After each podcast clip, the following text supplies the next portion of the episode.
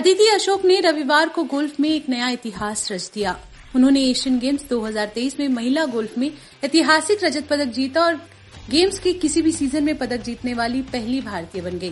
Podium पर दूसरे स्थान पर रहना थोड़ा निराशाजनक था, क्योंकि एशियाई खेलों 2023 में महिला गोल्फ के अंतिम दिन नंबर एक पर जाने के बाद पूरे देश को अदिति अशोक से स्वर्ण पदक की उम्मीद थी।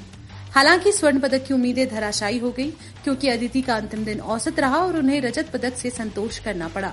इसके अलावा अदिति अशोक, अवनी प्रशांत और प्रणवी उर्ष की तिकड़ी महिला टीम में ऐतिहासिक एशियन गेम्स के पदक के करीब पहुँची, लेकिन ऐसा हो नहीं सका। फिर भी एक बेहतरीन प्रयास ने अदिति को 2002 के बाद व्यक्तिगत पदक जीतने वाली पहली भारतीय गोल्फर बनने में मदद की।